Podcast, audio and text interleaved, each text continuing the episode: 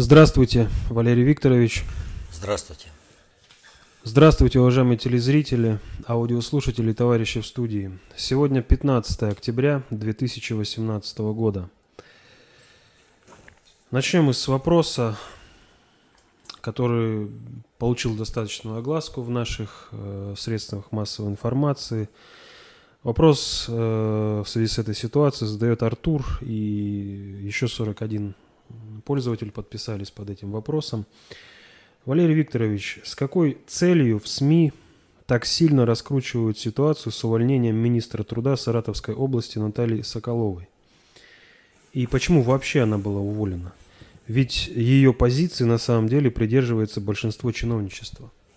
Я категорически не согласен, что СМИ каким-либо образом раскручивают э, ситуацию с увольнением саратовского министра. Вот тоже большая-большая глупость. И вот э, всем губернаторам, э, типа главам правительств каких-то субъектов регионов, надо поставить на вид. Вы что, сепаратизмом собираетесь заниматься? Какое правительство? Какое министерство? О чем речь? Это субъект федерации – а действительно, чиновничество занимает, собирается заниматься сепаратизмом и готовятся под расчленение России, и поэтому создают везде правительство и министерство. Это, и только это является основанием, по которому вместо у нас региональных управлений создаются некие министерства а губернаторы становятся там главами правительств или типа президентов какую-то должность занимают. Так вот, средства массовой информации отнюдь не раздувают эту э, ситуацию. Более того, они стараются по минимуму, по самому минимуму, по краешку пройти. Почему? Потому что очень и очень опасная тема. Мы уже неоднократно говорили о полной профнепригодности, полной профнепригодности всего чиновничьего корпуса, управляющего Россией. Что этот чиновничий корпус России не просто презирает, он истово ненавидит русский народ. И это реализуется в решениях каждого управленческого органа любого субъекта э, федерации. Что произошло в данном случае? В данном случае просто промолчать невозможно, иначе котел взорвется. Нужно страну уберечь от гражданской войны, от взрыва. И, соответственно, этому никакого другого варианта, кроме увольнения этого типа министра, не было. И никакого другого варианта минимально достаточного освещения в СМИ тоже не было. Вот необходимо это было делать. Ина... Иначе все, пойдет неправильная реакция.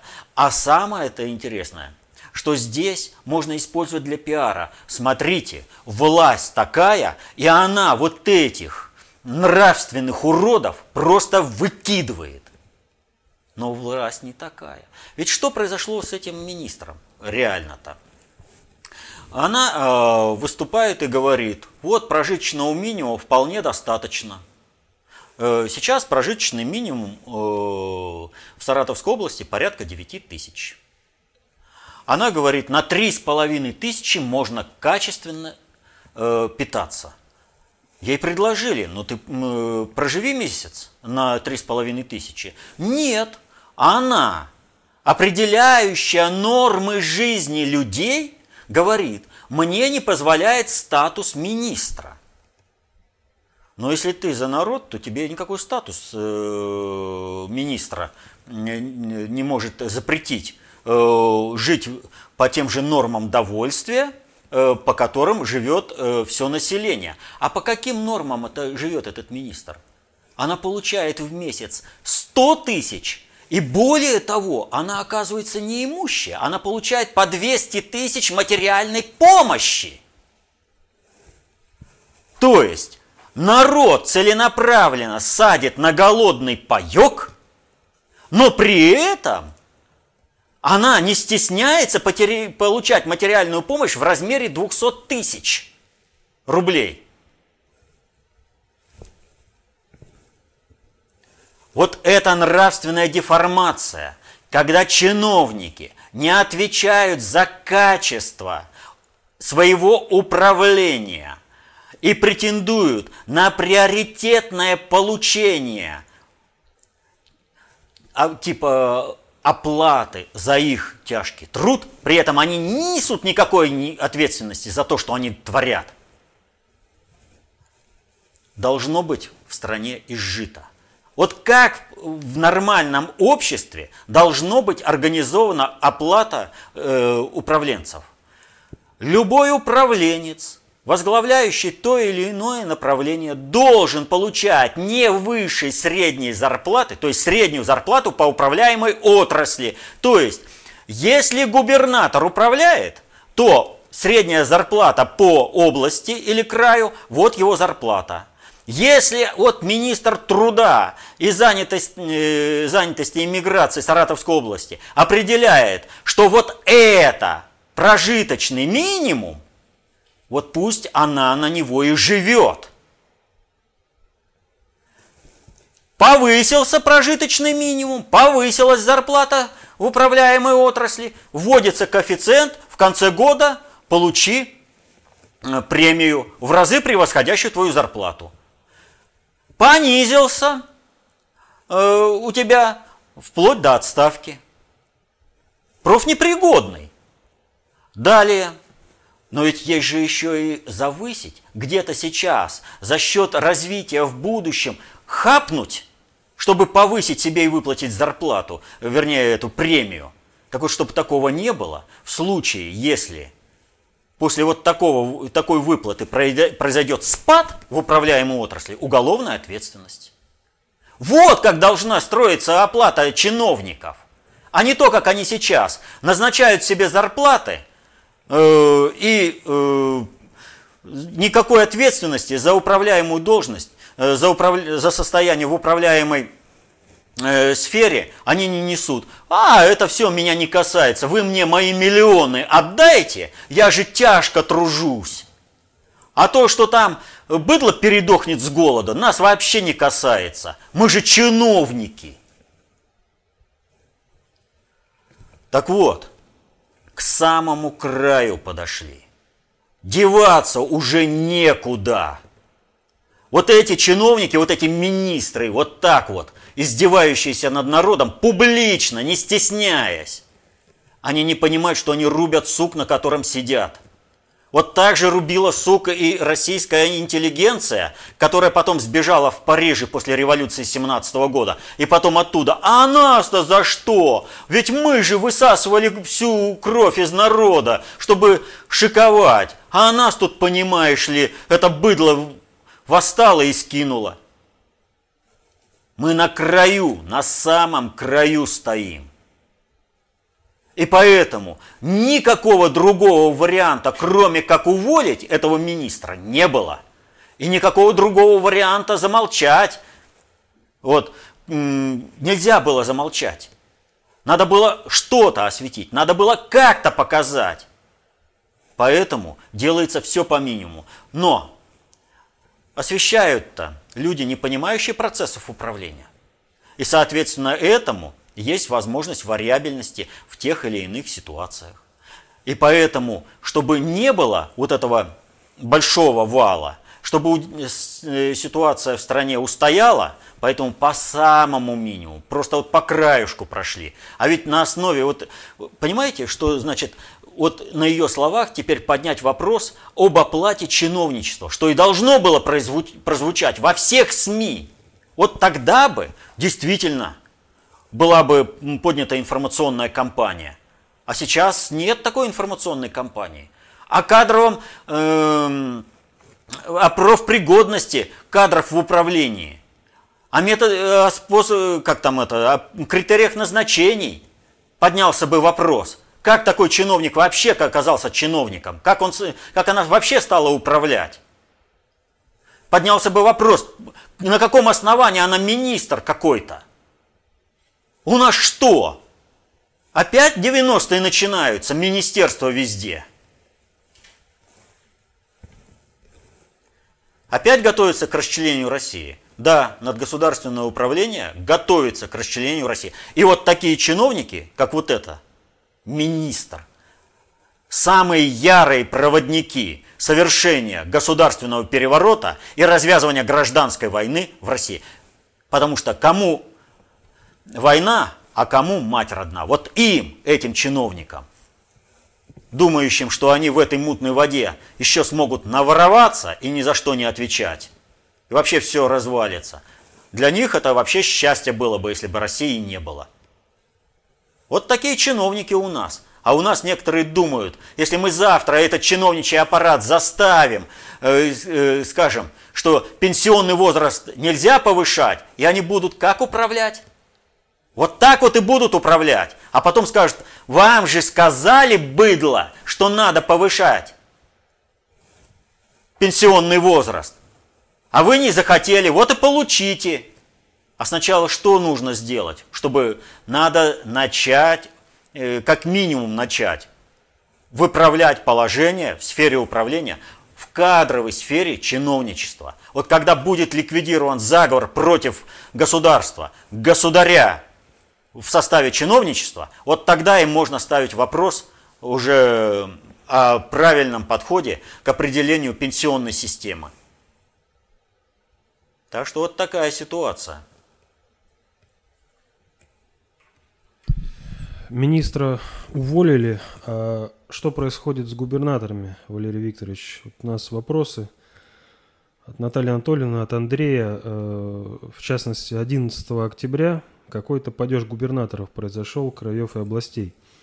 Озвученные причины у всех разные. Объединяет информация, что все уходят в отставку по собственному желанию и в один день. Э, ясно, пишет Андрей, что вычищают тех, кто, скорее всего, проиграет предстоящие выборы. Кого тогда ставят на их место? Могли бы дать общую характеристику происходящих перемен? Что это? Срочная прополка непроходных кандидатов партии власти? Или э, все, так, это качество, все это э, качественные перемены на благо народа? Система управления, которая досталась нам – Э, от э, кровавых 90-х, она до сих пор не изжита. И это выражается в качестве управленческого корпуса. То, о чем мы сейчас говорили про министра. Но министры эти вот такие берутся-то ниоткуда. Их же назначают губернаторы. Они подбирают себе таких, кто нравственно им близок. Они подбирают тех, Э, чьи профессиональные качества не играют э, роли, а главное, чтобы они делали то, пользуясь государственным инструментарием, что отвечает кланово-корпоративным интересам, который представляет тот или иной губернатор. Вот какая нам система досталась. И, соответственно этому, эта система ставит всю страну на грань глобальной катастрофы – но эта глобальная катастрофа в России повлечет глобальную экологическую, экономическую, военно-политическую катастрофу всего мира. Потому что сейчас на России держится вся устойчивость мира. И соответственно этому глобальный предиктор вынужден был согласиться с необходимостью повышения качественного уровня управленческого корпуса регионального чиновничества в России. И на это же направлена была и э, программа, э, проект «Лидеры России». Это вообще вопрос такой э, интересный, но пока не будем его трогать.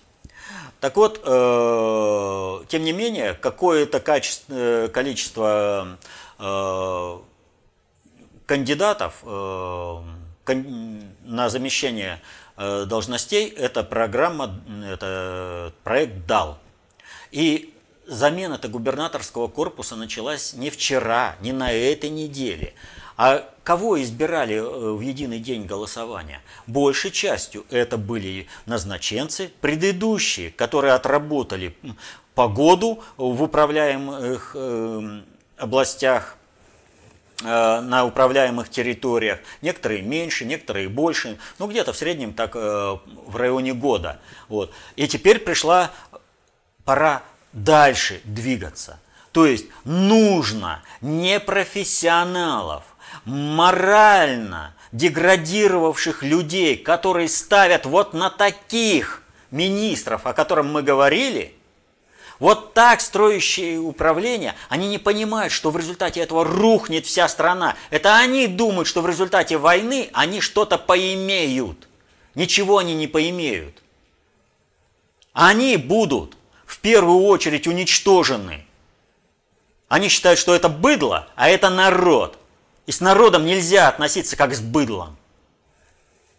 Они, вот эти, кто народ не считает за быдло, будут уничтожены. Вот хозяин их понимает. А кто у них хозяин? Ну, естественно, американская страновая элита. Именно она заинтересована в том, чтобы в России был непрофессиональный управленческий корпус, полностью коррумпированный и ненавидящий свой народ. Только такая э, типа элита, та, такой чиновничий корпус будет безусловно, беспрекословно проводить в отношении России оккупационные решения типа реформы э, пенсионного возраста, пенсионного законодательства. И весь чиновничий корпус ультиматум предъявил Путину. Теперь надо этот чиновничий корпус выщелкивать. Все, кто заявился, по одному. И заменять. Надо наводить порядок в чиновничьем корпусе, в, той, в так называемой элите России. И этот процесс идет планомерно.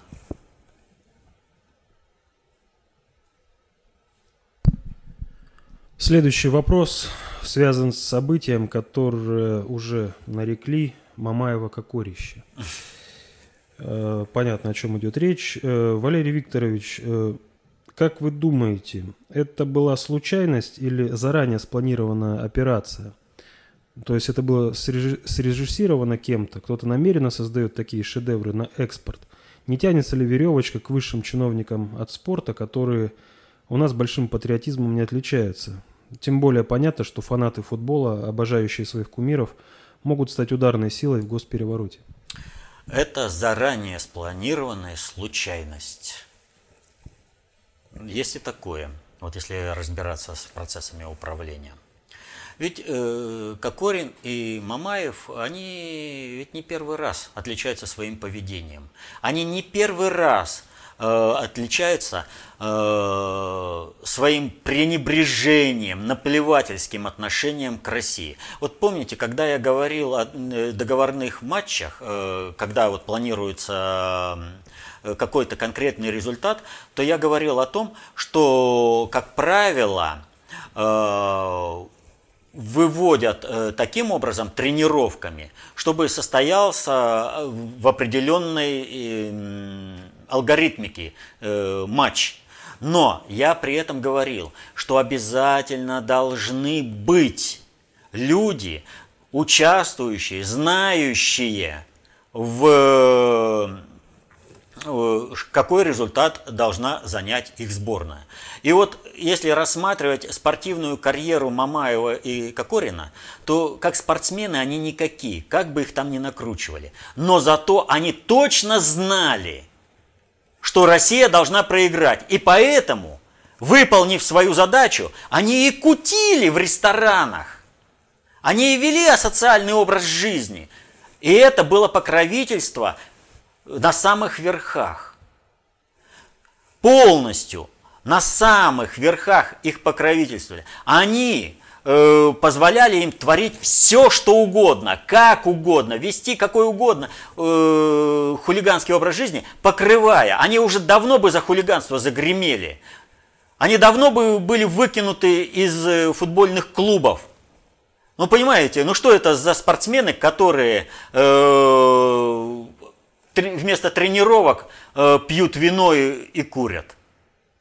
Хорошие спортсмены, да? Побегай потом и поиграй. Это только при пиаре ты будешь хорошим спортсменом. А на самом деле э, они уж как спортсмены давно умерли. Да, они по, средне, по э, как там, среднестатистическому обычному обывателю, да, они умеют там чего-то и делают, да. А если брать нормальных спортсменов, то они никакие. И поэтому, естественно, логическим завершением их э, карьеры было то, что они не попали в эту сборную. Но все это же продолжается, и все бы это было и дальше, но Понимаете, ну шли они там, э, избили э, в поезде людей, избили, э, это, разбили окно у Мерседеса, избили, и все бы так и осталось. Но не тому стулом по голове заехали. И замолчать оказалось нельзя. И да, их покровители тут же включились. Ну что ж вы так этих бедненьких-то обижаете? Да они ж такие хорошие. Да пусть они детишек воспитывают. Чему они воспитают?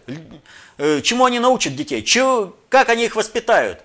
Ненавидеть Россию, презирать ее, служить другим. А потом не надо скидывать со счетов э, о том, что злые языки говорят об их э, ориентации и почему какой-то там чиновник покровительствует им. Вот этому они будут учить детей. То, чему, какие они фотографии публикуют, когда они вместе там где-то путешествуют. А где же тогда ценности? Нормальные, русские, православные ценности. Вот потому-то за них так и вписались, что если их сейчас уберечь от наказания, то это пойдет деградация в обществе. Нет ничего страшнее слабости власти – как только власть проявляет слабость, так сыпется все сразу, потому что вся муть поднимается. На Украине посмотрите. Вопрос наказания Мамаева и Кокорина – это вопрос государственного суверенитета, не больше и не меньше. Потому все антирусские силы так за них и вписались.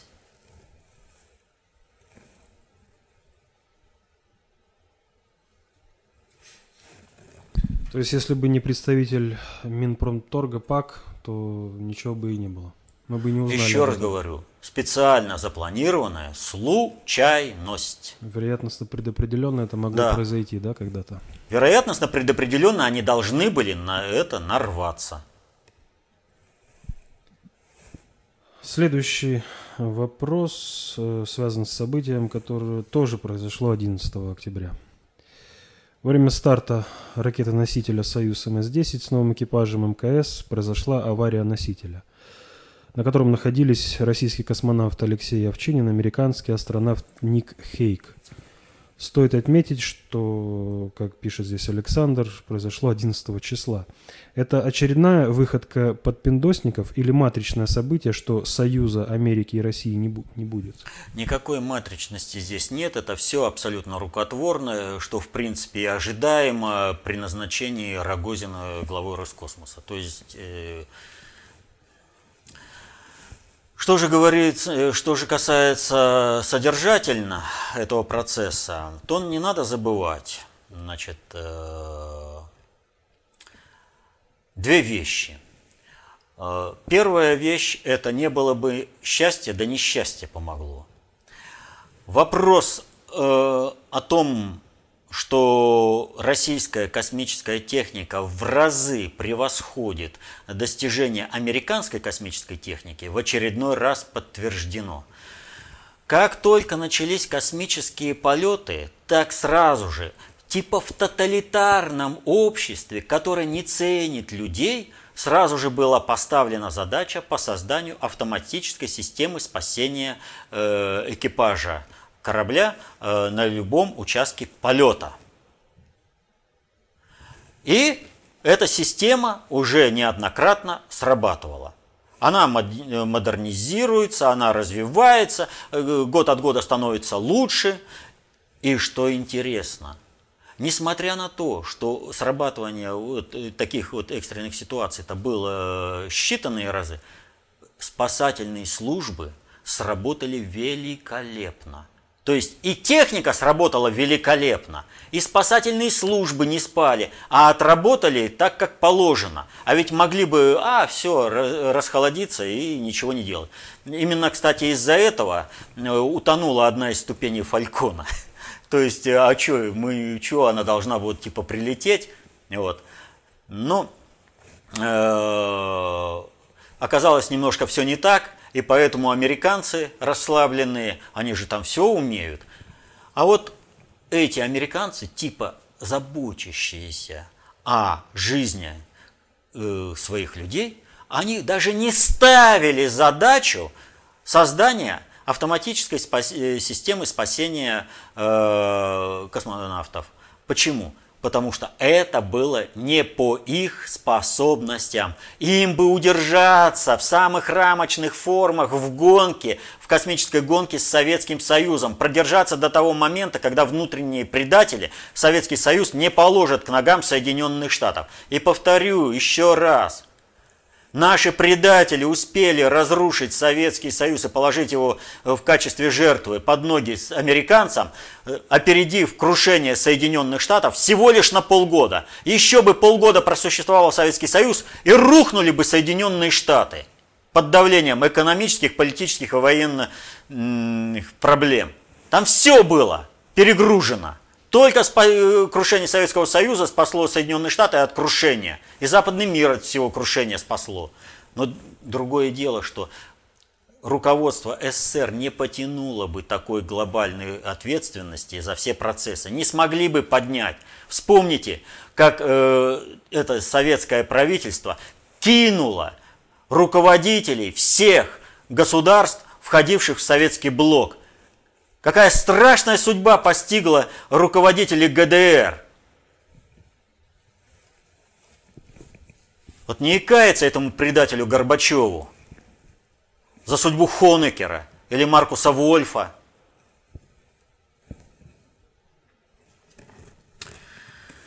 Так вот, э, Соединенные Штаты даже не ставили такую задачу, а ведь, казалось бы, могли. Их челлендж, этот самый шаттл-то летал.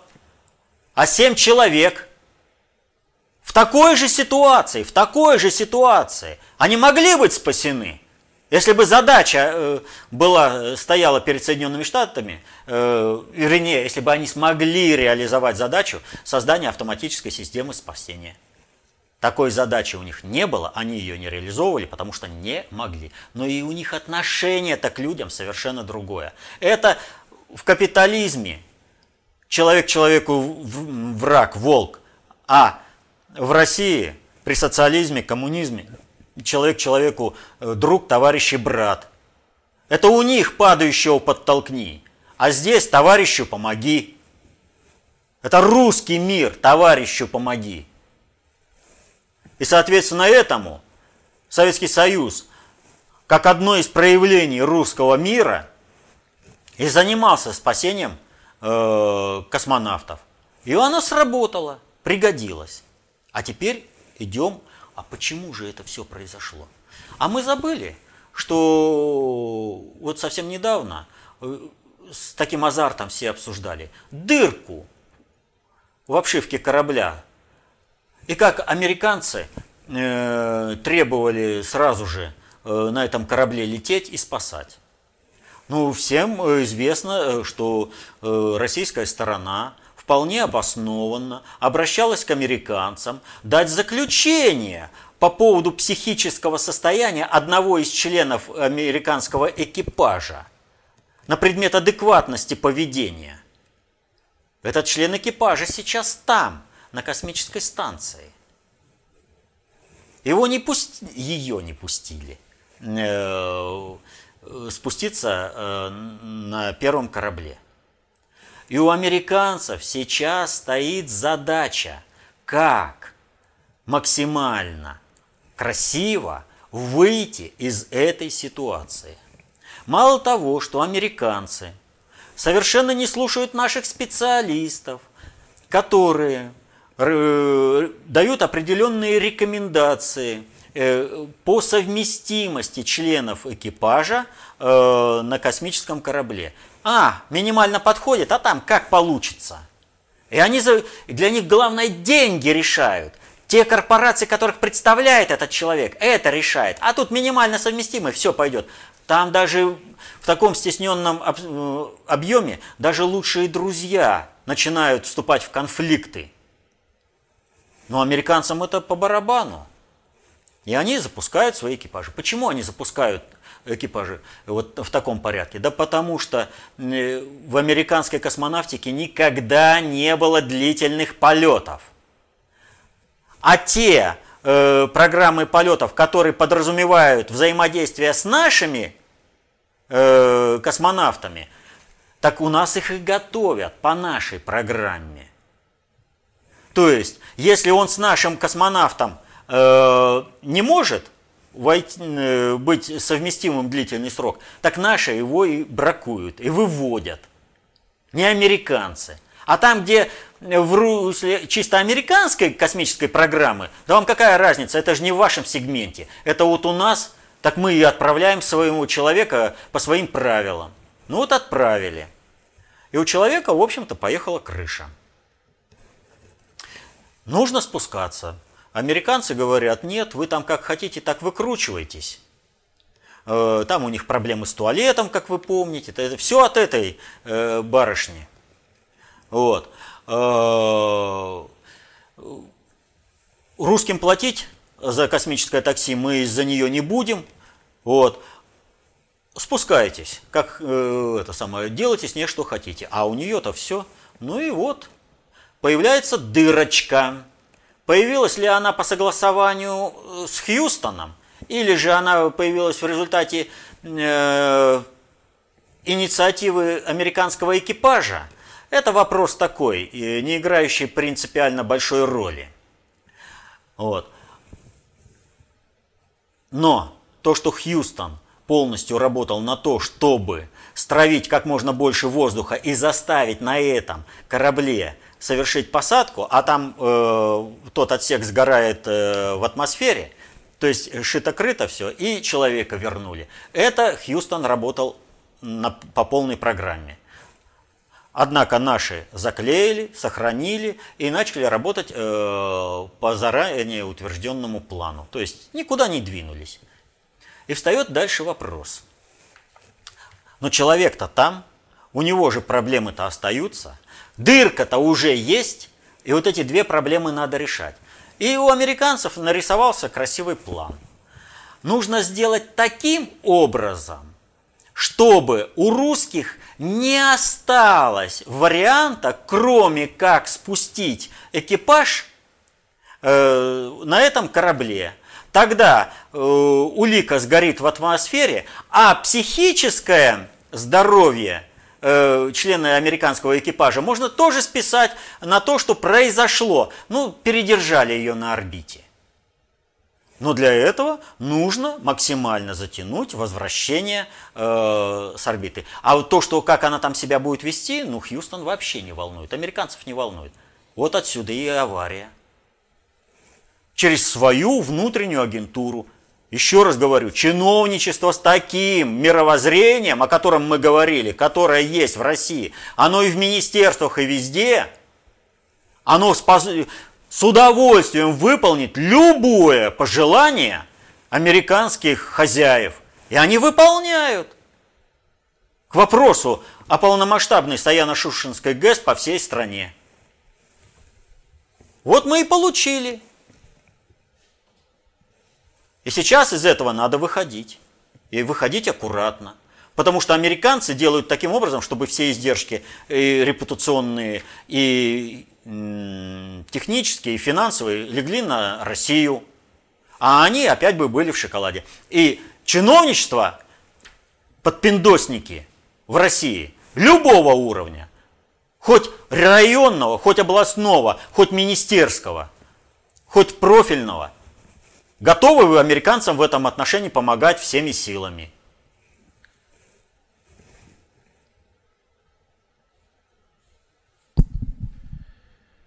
Энн Маклейн, барышню зовут, кстати, по всему. Помнится. Да не хотел я вообще про нее говорить. В одном из фильмов герой с такой фамилией, наоборот, спасал мир от терроризма. Следующий вопрос от Александра, а, который просит прокомментировать э, отставку Ники Хейли. Что это? Начали ходить слухи, что она якобы устала, но именно это и вызывает подозрения. С отставкой Ники Хейли пока ничего не понятно. Вот. И здесь мы можем говорить только о версиях, которые либо найдут свое подтверждение, либо не найдут своего подтверждения в будущей жизни. Но есть, очевидно, одно. Э, Трамп формирует э, дееспособную команду, людей вполне себе адекватных.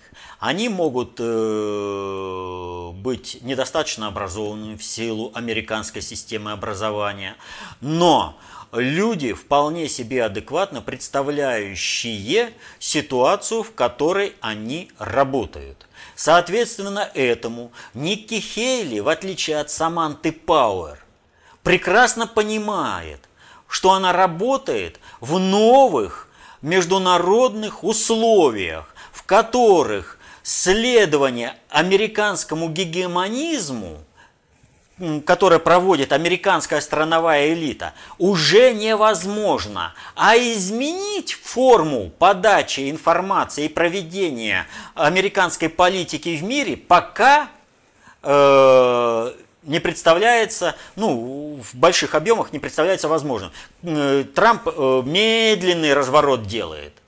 И э, Ники Хейли, произнося ритуальные антироссийские вещи и все прочее, она прекрасно понимает, что она э, выглядит ну просто дурой в этих обстоятельствах, как человеку, ей этого не хочется. Тем более, что она прекрасно понимает, что должен совершаться определенный маневр, который э, должен вывести на диалог представителя, ну, представителя американской дипломатии на более взвешенный, то есть э, более приближенный к жизни. А она там полностью оторвана. И вот Э, видели видео, как она восприняла, когда Трамп принял ее отставку? Да она же была счастлива, безмерно. Она как будто вот с плеч скинула огромный, невероятный груз. Вот это является очевидным. А дальше возникает вопрос. Почему она сейчас ушла? То есть Э, для того, чтобы проводить американскую политику, нужен достаточно умный человек. Повторю, не такие, как Саманта Пауэр, вот, которая э, посмела прилюдно орать э, на Виталия Ивановича Чуркина, вы проиграли холодную войну, и поэтому на каком основании ты смеешь здесь говорить правду? Я сказала вот так, значит это так. А ты тут, понимаешь, э, всем показываешь, что я никто. Так вот, Хейли, она э, в этом плане другая. И, соответственно, этому э, у нее есть определенный внутренний дискомфорт. Но дискомфорт у государственного чиновника, особенно включенного в такие глобальные игры, это вопрос второстепенный. А первый – профпригодность и э, патриотизм своей родины. То есть она должна была, в принципе, выполнять эту роль. Почему она это не сделала? Потому что принято решение, что приведут другого, тогда э, когда приведут, кто это будет, как он сможет вести, а этот другой, что он будет делать? он будет продолжать линию Трампа, и тогда, соответственно, у Ники Хейли сложилось э, определенное реноме. Соответственно, этому реноме она дальше прыгнуть э, не может. В принципе, может, но как бы в толпоэлитарном обществе всегда для новой задачи требуется новый человек. Это вот как э, выбирают президентов, назначают министров, все прочее. То есть от этого министра ждут только такого решения, потому что он включен в определенные информационные связи. Другой пришедший, у него другие информационные связи, у него другая э, реальность, и он может уже дальше двигать. В этом отношении Путин старается сохранить статус-кво и заставлять работать прежних чиновников. Насколько это возможно? Потому что на прежних чиновников есть рычаги влияния. Нового еще надо будет вписывать.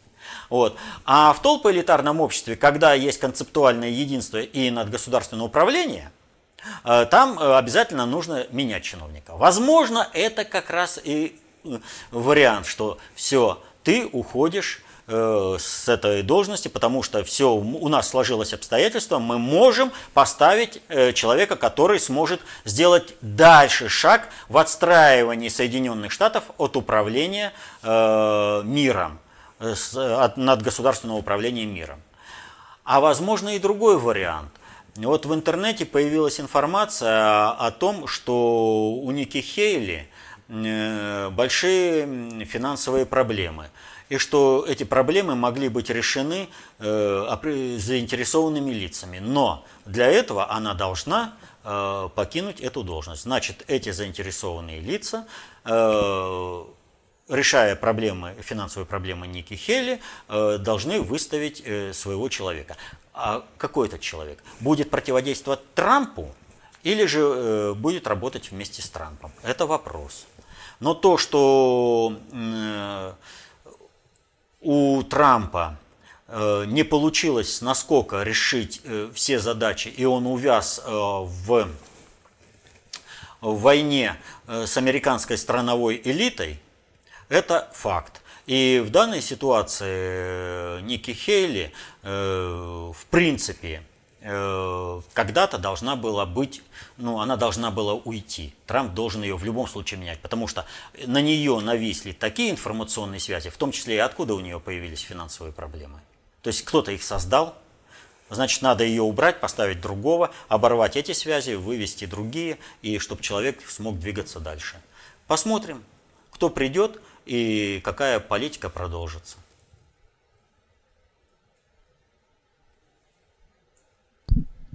Далее вопрос от Владимира. Валерий Викторович, вы неоднократно упоминали о биогенных цивилизациях, при, пришедших к краху.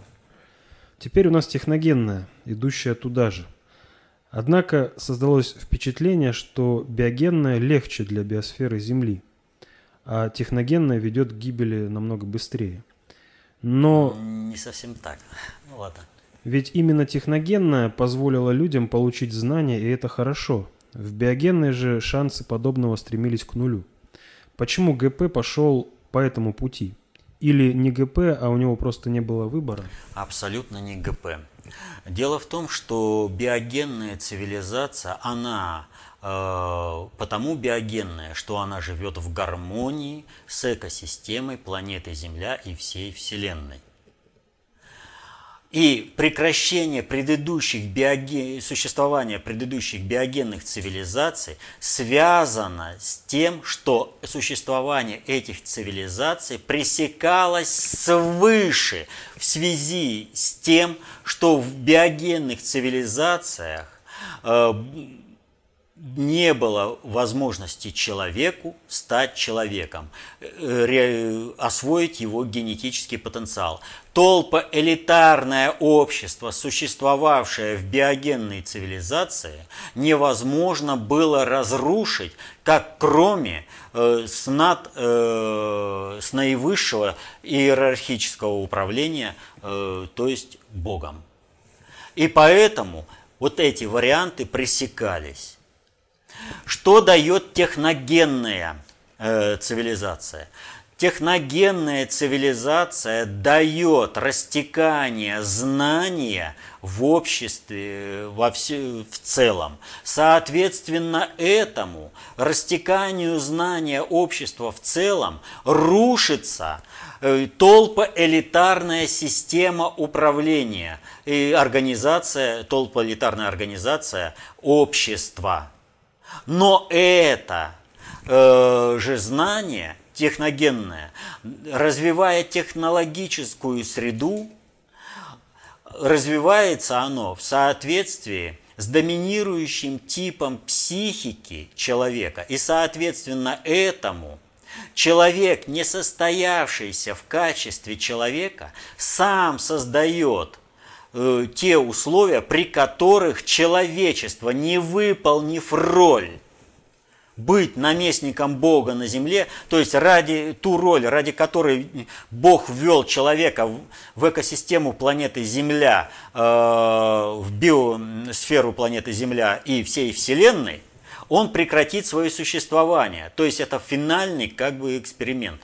Э, Бог, попробовав разные варианты э, предоставления человеку возможности стать человеком, вот, э, поставил человека в условия, когда сам человек выберет, существовать ему дальше или не существовать. То есть сейчас весь мир стоит на грани глобальной экологической, э, экономической и военно-политической катастрофы. Крах все нашей цивилизации, он вот он, его потрогать можно.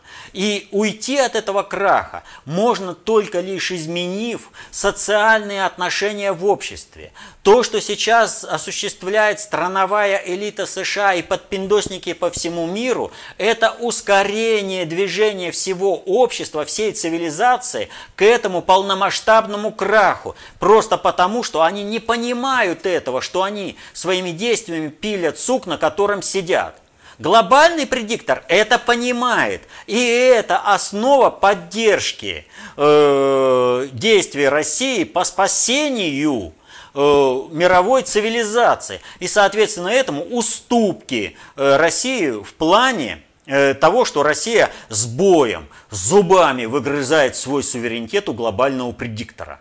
Потому что понимают, сейчас будем сильно сопротивляться, крах наступает еще быстрее. А если мы России отда... уступаем вот это, что она требует, это необходимо России для устойчивости, а Россия уже решает общепланетарную задачу э, сохранения цивилизации. Поэтому Бог, пустив нашу цивилизацию по техногенному пути развития, поставил человечество перед собственным выбором – либо человечество состоится в качестве человечества, освоит заложенный э, генетический потенциал в каждом человеке, либо же человечество самоликвидируется, а э, интеллект будет передан другому биологическому виду для решения той задачи, которая необходима э, с иерархически наивысшего объемлющего управления Богу.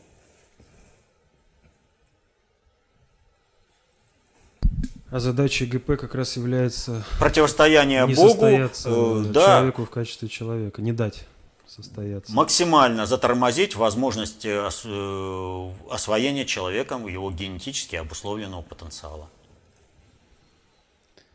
Еще один вопрос от Виктора. Э, Валерий Викторович, как, читая ту или иную литературу, в желании познать что-то историческое, по биографиям или мемуарам, быть уверенным, что перед тобой оригинал от автора, а не редакция после него.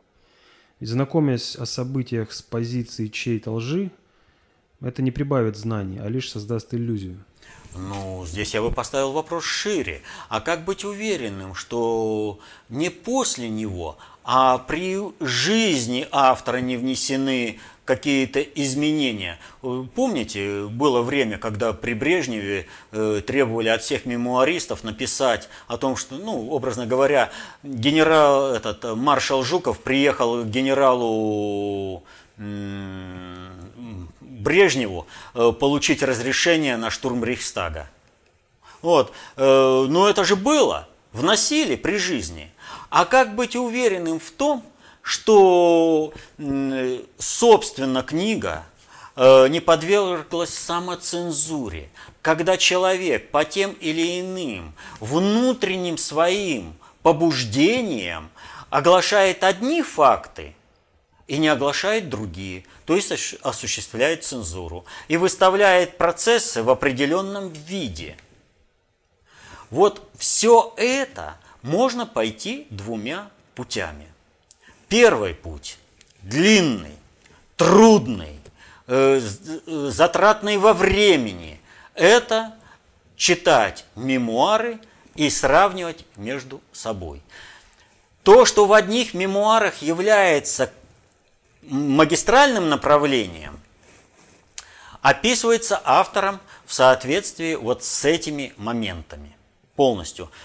Э, цензура внешняя, прижизненная или после жи- э, жизни, это не играет роли, и внутренняя цензура. То, что является сопутствующими направлениями, которые объясняют поведение человека в определенных условиях и его видение, как протекал процесс управления, эти процессы уже подвергается меньшей цензуре, хотя тоже что-то выкидывается, что-то э, дописывается. Теперь мы накладываем на другие мемуары, и там, где было сопутствующее направление, там это магистра... в других мемуарах это магистральное, а то, что было здесь э, э, магистральным направлением, является сопутствующее. Итак, много-много-много вот этих мемуаров по, одной и той же, по одному и тому же направлению, в результате получается вот такое сито мелкое, где все дописки, они сами собой отпадают. И остается только четкое изложение э, существующего. Это длинный путь, это много, это времени надо, э, мемуаров перечитать, э, все прочее. Но у человека часто нет такого ни времени, ни возможности добыть какие-то мемуары, чтобы вот э, мне нужно вот мемуары вот этого определить, а насколько они достоверны, а и насколько недостоверны другие. Вот. А вот в этом случае без знания концепции общественной безопасности, без достаточно общей теории управления не обойтись поскольку именно знание концепции общественной безопасности, достаточно общей теории управления является тем ситом, через которое вы сразу проверяете, насколько жизненно состоятельна та или иная информация, и где какие дописки, где какие вкрапления, которые не относятся, э, не написаны самим автором, и в чем состоит самоцензура автора. Вот это позволяет сразу определить, что есть что. А если вот этим не владеть, то тогда э, всего этого не увидишь. Поэтому для того, чтобы изучить, вернее, чтобы сразу разобраться, где вам сообщается правда, это не только к мемуарам относится, это к любой информации, с которой вы сталкиваетесь в жизни, что написано в газетах, что вам сообщают по телевидению, э, что вам сообщает собеседник от знания концепции общественной безопасности, достаточно общей теории управления, применения методологии концепции общественной безопасности для анализа позволяет расставить все по своим местам сразу.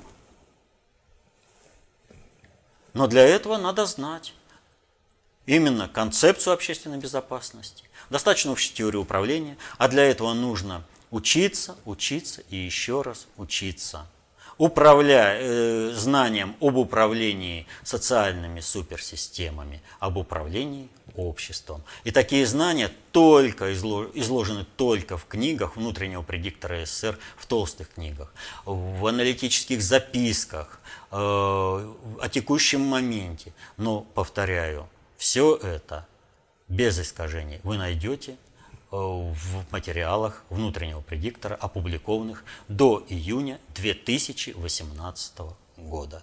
Это учебные пособия, которые вам помогут освоить э, работу с информацией, качественно проводить анализ, разбираться во всех информационных э, потоках.